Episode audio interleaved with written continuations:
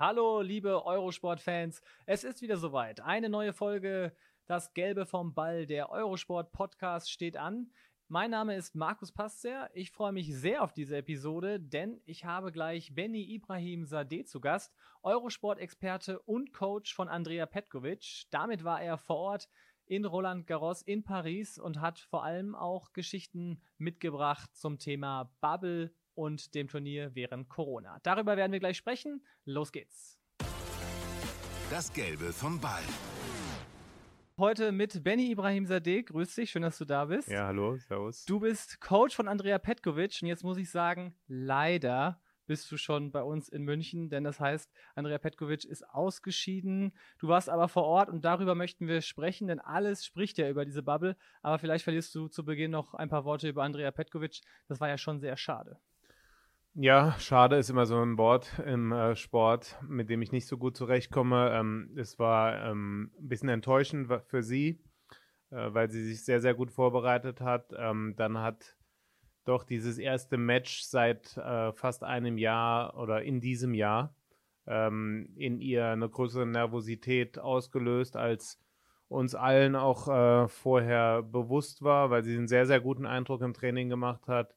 Und ähm, ja, Match ist dann wieder was anderes und äh, das hat auch so eine erfahrene Spielerin wie Andrea da zu spüren bekommen. Hat dann da auch so ein bisschen diese Matchpraxis gefehlt? Sie hat ja unter anderem auf die U S Open verzichtet. Genau, das ist dann, Match ist dann wieder was anderes, dann geht's um was, dann sagt der Schiedsrichter plötzlich, okay, es geht los. Ja, und dann kommt dann ein gewisser Stress auf, den du im Training nicht simulieren kannst, den du nicht, äh, wo du dich nicht für wirklich vorbereiten kannst und naja, haken wir es ab. Das Jahr zwanzig zwanzig war nicht Andi ihr Jahr. Sie wird weitermachen und äh, hoffentlich da einen guten Abschluss finden. Das Jahr zwanzig zwanzig ist ja sowieso total verrückt und natürlich betrifft diese Corona-Pandemie auch die Tenniswelt. Jetzt warst du vor Ort in Paris. Kannst du uns was über diese Bubble bitte sagen? Ja, du benutzt das Wort diese Bubble. Ähm, für mich ist es nicht wirklich eine Bubble gewesen. Also es sind viele Punkte, die äh, da einen doch teilweise dran zweifeln lassen. Es sieht ein bisschen so aus, als ob sie dieses Turnier auf jeden Fall haben stattfinden lassen wollen. Ähm, ich habe von Spielern gehört, die in New York waren, die gesagt haben, in New York war das deutlich besser. Ähm, es war im, im Hotel, also ich glaube, man hätte das Hotel auch verlassen können, es hätte keiner gemerkt. Ähm, man hätte... Abends standen zwanzig ähm, Delivery-Fahrer, wo Spieler Essen bestellt haben, unten in der, Umkle- äh, in der Lobby.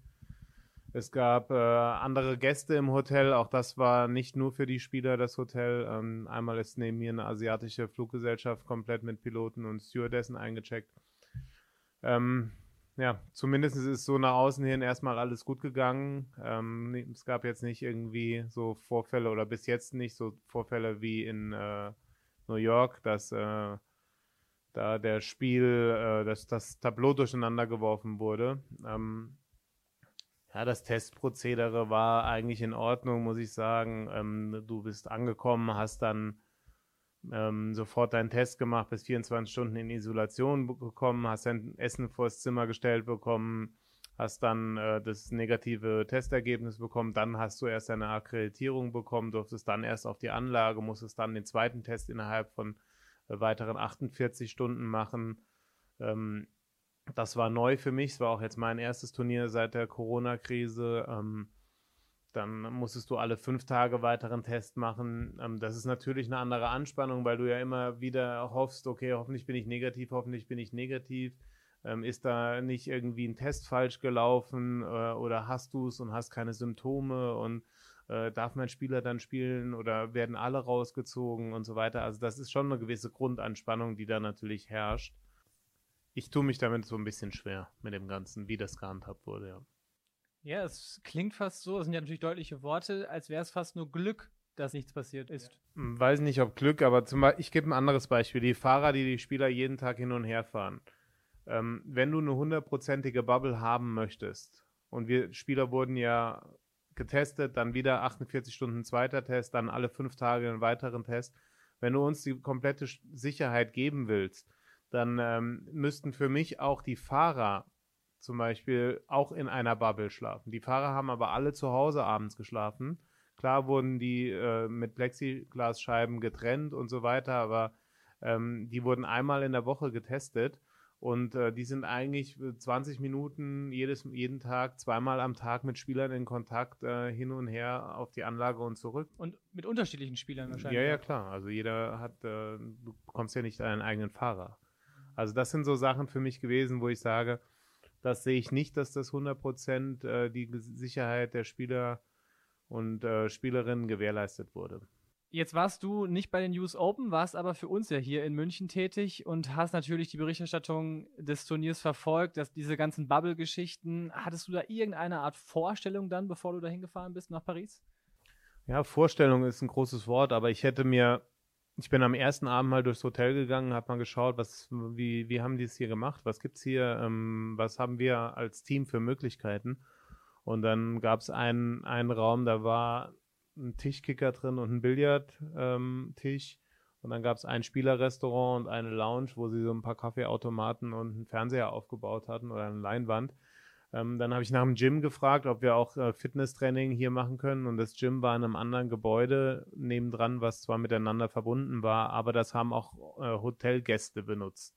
So, das, ähm, das heißt, das wäre natürlich schon was gewesen, was ich mir gewünscht hätte. Da, dahingehend haben wir natürlich das Gym nicht benutzt, weil die Hotelgäste sind ja quasi außerhalb der Bubble. Wir wären dann in dem Moment mit denen in Kontakt gekommen und so weiter. Also der, das, da wäre ein gewisses Risiko entstanden für uns. Das wäre halt schon was gewesen, was ich mir gewünscht hätte. Also A, die, eine konsequentere Bubble in diesem Sinne, dass wirklich nur Hotelgäste, also keine, keine externen Leute Zugang haben, und auch, dass es für die Spieler ein bisschen mehr gibt. Also dass die Spieler auch da wirklich, die viel Zeit im Hotel verbringen, zumindest ein Teil von ihrem Fitnesstraining oder zumindest ein Teil von Mobility, Rehabilitation dort einfach äh, machen könnten. Ja, es gab jetzt zum Beispiel bei den U S Open in New York auch äh, Minigolf-Anlagen, da haben uns Kramis dann Videos zugeschickt.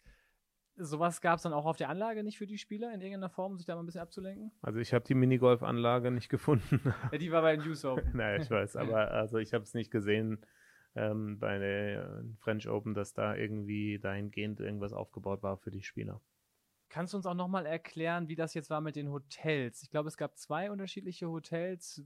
Wie wurde danach ausgewählt? Das ging nach Rangliste. Die Top sechzig hatten einen Blick auf, die, auf den Eiffelturm, und äh, die danach hatten einen Blick auf die Seine. Also von daher waren das zwei Hotels. Die waren auch direkt nebeneinander, also...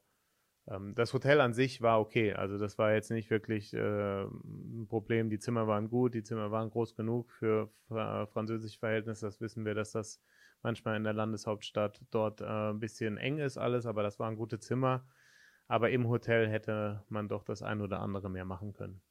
Wie war dann die Stimmung da so auch unter den Leuten? Also haben die jetzt alle so kritisch gesehen? War es Leuten egal? Du warst ja auch nah dran an Petkovic. Hat sie das vielleicht auch beim Spiel beeinflusst? Also wie war da ja, so die beim Atmosphäre? Beim Spiel würde ich jetzt nicht sagen, dass es beeinflusst haben. Klar, man spricht mal drüber, aber man versucht sich natürlich so gut wie es geht zu schützen. Man versucht jetzt nicht ewig lang überall sich mit jedem zu unterhalten. Man, wir haben uns versucht auch im Restaurant, das Spielerrestaurant auch ziemlich voll, ähm, dann relativ in die Ecken zu setzen, dass man halt nicht mit so vielen Leuten Kontakt hat. Versucht permanent diese Maske anzuhaben. Ja, wir Trainer mussten die auch auf dem Trainingsplatz anhaben. Ähm, jetzt glaube ich, beim Match selbst stört das nicht. Es gibt so eine gew- gewisse Grundanspannung, gibt es natürlich, weil du dich natürlich um viele Sachen äh, kümmern musst, schauen musst. Es macht, es ist nicht die Tour, die wir alle kennen. Es ist nicht das, was wir alle äh, gewohnt sind. Na klar, die ganze Gesellschaft. Äh, es ist alles anders mittlerweile äh, seit Corona. Es ist jetzt in jeder In jeder Schicht, würde ich mal sagen, beeinträchtigt davon, aber es fühlt sich anders an, ja. Es fühlt sich anders an, das hat so ähnlich auch Julia Görges bei uns im Interview gesagt, die da auch sehr deutliche Worte gefunden hat. Unter anderem hat sie auch gesagt, ich möchte meine Freiheit haben, das ist nicht mehr mein Beruf Tennis, den ich da ausleben darf. Ist es dann so, dass das Ganze so viel beeinflusst, dass vielleicht manche Turniere ja, mit einer, einem schlechten Feld an den Start gehen, oder soll das weitergehen, wenn manche Spielerinnen sagen, okay, unter den Bedingungen spiele ich nicht mehr? Das muss jeder Spieler für sich individuell sehen. Also ob er so weiterspielen will oder ob er sagt, das ist ein Grund, warum ich meine Karriere jetzt beenden würde. Das kann, das kann ich nicht so plausibel äh, für jeden beantworten. Ähm, es sind andere Bedingungen. Ich glaube, dass man sich darauf auch mental einstellen muss. Ich sage auch jetzt nicht, dass das nicht möglich ist. Ja, das ist möglich. Ähm, es ist trotzdem möglich, seine Leistung zu bringen. Aber ähm, es gehört natürlich ein bisschen mehr dazu. Und diese ganzen Sachen, die wir die letzten Jahre gemacht haben, wo du dann mal sagst, okay, geh mal zwei Stunden in den Park, entspann dich mal, ähm, oder geh, gehst in die Stadt, gehst, suchst dir ein schönes Restaurant für abends raus oder sowas, das, das können die Spieler jetzt nicht mehr machen. Also sie müssen jetzt schon einen eigenen Weg finden, wie sie dann auch die Zeit mit sich beziehungsweise ihrem Team äh, verbringen und wie sie sich dann auch wieder pendeln und die Anspannung dann auch ähm, reduzieren können. Verändert das auch so ein bisschen die Rolle des Trainers? Also, dass der vielleicht auch noch mal im Training was anders machen muss, ein bisschen lo- für Lockerheit sorgen, oder hat das gar, gar keinen Einfluss darauf? Nein, ich habe schon versucht, meinen Job so zu machen, wie ich ihn immer mache. Also für mich ging es da ums Tennis. Ähm, die Andrea ist da auch eine sehr erfahrene Spielerin. Also das ist jetzt auch nicht, dass ich mir da die rote Nase anziehen muss und sagen muss, ah ja, super, guck mal, schau mal hier, ich mache jetzt einen Witz und jetzt ist sie entspannt. Also ähm, das, das, das funktioniert dann auch nicht. Aber ähm, klar, man versucht dann schon zu nicht, man, man muss dann schon so eine Balance finden, wie viel bleiben die im Zimmer, wann trifft man sich vielleicht mal abends, bestellt sich was zu essen zusammen, sitzt sich dann irgendwo hin, quatscht ein bisschen, oder ähm, wann, wann schaut man vielleicht auf der Anlage, ah, da ist noch ein interessantes Match, sollen wir da noch einen Satz gucken und vielleicht, vielleicht einen Tick länger auf der Anlage, wie man das normal machen würde. Ein großes Thema war ja dann auch, dass Fans zugelassen wurden. Wie hast du das denn wahrgenommen? Wir haben jetzt gerade viel noch über Hotel gesprochen. Auch auf der Anlage, war das denn gut organisiert, dass die Fans da irgendwie, ich glaube, die mussten ja auch immer alle raus und dann wieder erst rein, die Neuen. Da kannst du vielleicht auch noch ein paar Worte zu verlieren. Ja, so richtig mitbekommen habe ich das nicht. Ich war jetzt nicht so lang dort. Ähm, an den ersten Matchtagen, als ich in Paris war, ähm, waren tausend Zuschauer zugelassen offiziell. Ob das jetzt wirklich genau tausend waren oder nicht, das weiß ich nicht. Es hieß am Anfang nur, dass die Zuschauer nur auf dem Chatrier zugelassen sind. Danach waren sie auch auf dem Suzanne Lenglen zum Beispiel, auch teilweise auch auf den Außenplätzen. Also ich weiß jetzt nicht genau, wie das äh, gehandhabt wurde. Auch das war ein bisschen undurchsichtig für uns, ähm, für uns vor Ort. Es gab da auch eine Szene, Irani Bertens, das war ja ein spektakuläres Spiel. Die Highlights könnt ihr euch natürlich auch nochmal äh, bei eurosport punkt de oder bei unserem Instagram-Account äh, reinziehen, denn das war wirklich spektakulär. Die Bertens musste dann am Ende im Rollstuhl vom Platz, weil sie nicht mehr konnte. Es gab aber auch eine Situation, bei der sich Irani über zwei Zuschauer beschwert hat, die da diskutiert hatten oder einfach nur normal sich unterhalten haben. Ist es dann schon so, dass wenn man sich mental als Spielerin darauf einstellt oder als Spieler, das sind keine Zuschauer oder nur wenige, dass dann gerade diese wenigen Zuschauer noch mal mehr vielleicht auch nerven können? Also sie fallen natürlich mehr auf. Ja? Also wenn du natürlich ganz leere Ränge hast und dann haben, machen zwei da plötzlich richtig Stimmung, dann, dann nimmst du das wahrscheinlich ein bisschen persönlicher, als wenn dann in fünftausend Zuschauer ähm, fünfzig gegen dich sind. Also dir fällt das doch deutlich mehr auf, ähm, dass dann nur ein, zwei, drei Leute draußen sind, aber auf der anderen Seite muss man das auch handeln können. Ein großes Thema waren ja dann auch die neuen Bälle. Da hast du dich ja auch schon mit Mario Harter unterhalten. Das gibt es natürlich dann bei I G T V zum Beispiel zu sehen, bei uns, bei eurosport punkt de. Hast du auch nochmal für uns jetzt gerade, für die, die dem Podcast zuhören, nochmal so ein bisschen das ein Resümee, was diese neuen Bälle angeht? Das wird ja wirklich unglaublich diskutiert. Ja, also erstmal spielt sich jeder Ball individuell für jeden unterschiedlich. Ähm, das, das vorneweg. Aber um den wirklichen Vergleich zu haben, wie dieser Ball sich jetzt verhält, müsste man diesen Ball auch im Mai oder im Juni spielen, wenn es draußen achtundzwanzig Grad sind. Und ähm, für mich ist das Wetter der größere Faktor als der Ball. Und ähm, der Ball nimmt natürlich über diesen feuchten Untergrund äh, Feuchtigkeit auf, wird dadurch schwerer und spielt sich dadurch ganz anders. Und ich glaube nicht, dass der Ball der Hauptunterschied ist, sondern ich glaube, dass, das, dass die Wetterbedingungen viel ausschlaggebender sind als jetzt ein unterschiedlicher Ball. Jetzt sind wir am Ende des Tennisjahres. Lässt sich dann eigentlich überhaupt so ein Resümee irgendwo ziehen? Es war ja wirklich auch verrückt. Es ist ja noch, noch ein bisschen ungenau, was da kommt. Der Kalender von der A T P ist viel voller als die W T A. Jetzt bist du Coach von einer Spielerin. Bist du da auch so ein bisschen enttäuscht, was die Planung von der W T A angeht? Ja, jetzt, wenn du es speziell auf die Andrea sehen willst, ähm, ist es für sie ganz okay. Am achten Oktober kommt ihr neues Buch raus. Äh, die hat jetzt äh, viel zu tun. äh, die nächsten Wochen mit ihrem Buch, aber prinzipiell gebe ich ihr natürlich absolut recht. Also das ist äh, jetzt nicht wirklich äh, gleichmäßig verteilt. Die Männer haben doch deutlich mehr Turniere in den nächsten Wochen bis zum Jahresende als die Frauen. Da ist nur noch Ostrava im Turnierkalender drin und dann ähm, Linz Anfang Dezember. Und äh, das ist natürlich sehr, sehr wenig für die Mädels und äh, auch schwierig für, für jetzt Trainer, ähm, sich da wirklich, äh, wie, wie, wie gehst du damit um? Ja? Trainierst du jetzt weiter? Machst du jetzt Pause? Fängst, machst du eine lange Vorbereitung? Ähm, du müsstest sehr früh nach Australien. Die Australier sagen, du musst äh, spätestens am vierzehnten Dezember in Australien sein, wenn du am ersten ersten spielen willst. Ähm, also das sind jetzt äh, sehr, sehr viele Fragezeichen überall und das Schwierige ist halt, dass sich durch die Bestimmungen, die auf politischer Ebene laufen, so schnell so viele Sachen verändern können. Also du kannst ja mit keinem, mit keiner Bestimmung wirklich garantiert rechnen, weil es kann sich ja immer wieder was verschieben, was verändern und so weiter. Und da muss man wirklich jetzt sehr flexibel bleiben, um auch spontan planen zu können. Also steht bei euch beiden jetzt erstmal in der Konstellation noch nicht, nichts weiteres an oder gibt es da irgendwie... Nein, die, wir haben jetzt einfach erstmal gesagt, die Anni muss ja jetzt erstmal ihr Knie hundert Prozent auskurieren. Sie, sie konzentriert sich jetzt erstmal auf ihr Buch die nächsten Wochen und, ähm, und dann schauen wir mal, wann wir in die Vorbereitung starten. Dann sind wir darauf gespannt. Ah, zum Abschluss, die äh, French Open, sind wir gerade nicht bei News Open, bei Roland Garros, laufen aktuell noch, sag mal so ein...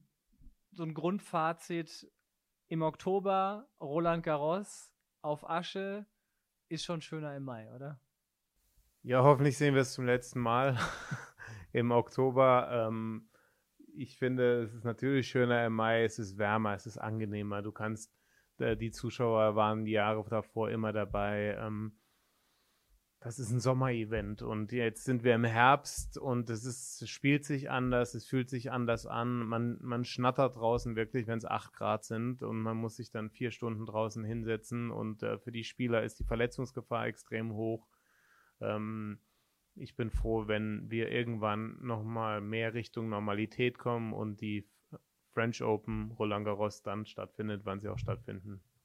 Die Spieler sind das ja auch gar nicht mehr gewohnt, eigentlich in, in, so sagen wir mal, in der Kälte zu spielen. Die reisen ja so ein bisschen der Sonne hinterher. Ist es dann nicht auch gerade so ein Vorteil vielleicht von eher den, ja, ich sag mal, Dominic Thiem hat es auch gesagt, ich bin es gewohnt aus Österreich mit dem Wetter. Ist das dann nicht eher so ein Vorteil für äh, die Spieler aus diesen Regionen? Es ist für mich, ein, für die Spieler ein Vorteil, die mental in der Lage sind, die Bedingungen zu akzeptieren und damit umzugehen und nicht darüber lamentieren, sondern die wirklich sagen, okay, ich nehme das an, so wie es ist, das weiß ich, wenn ich da hinreise. Und ähm, klar ist es auf der anderen Seite nicht optimal, aber es ist ein Grand Slam und äh, du musst beim Grand Slam das Beste rausholen.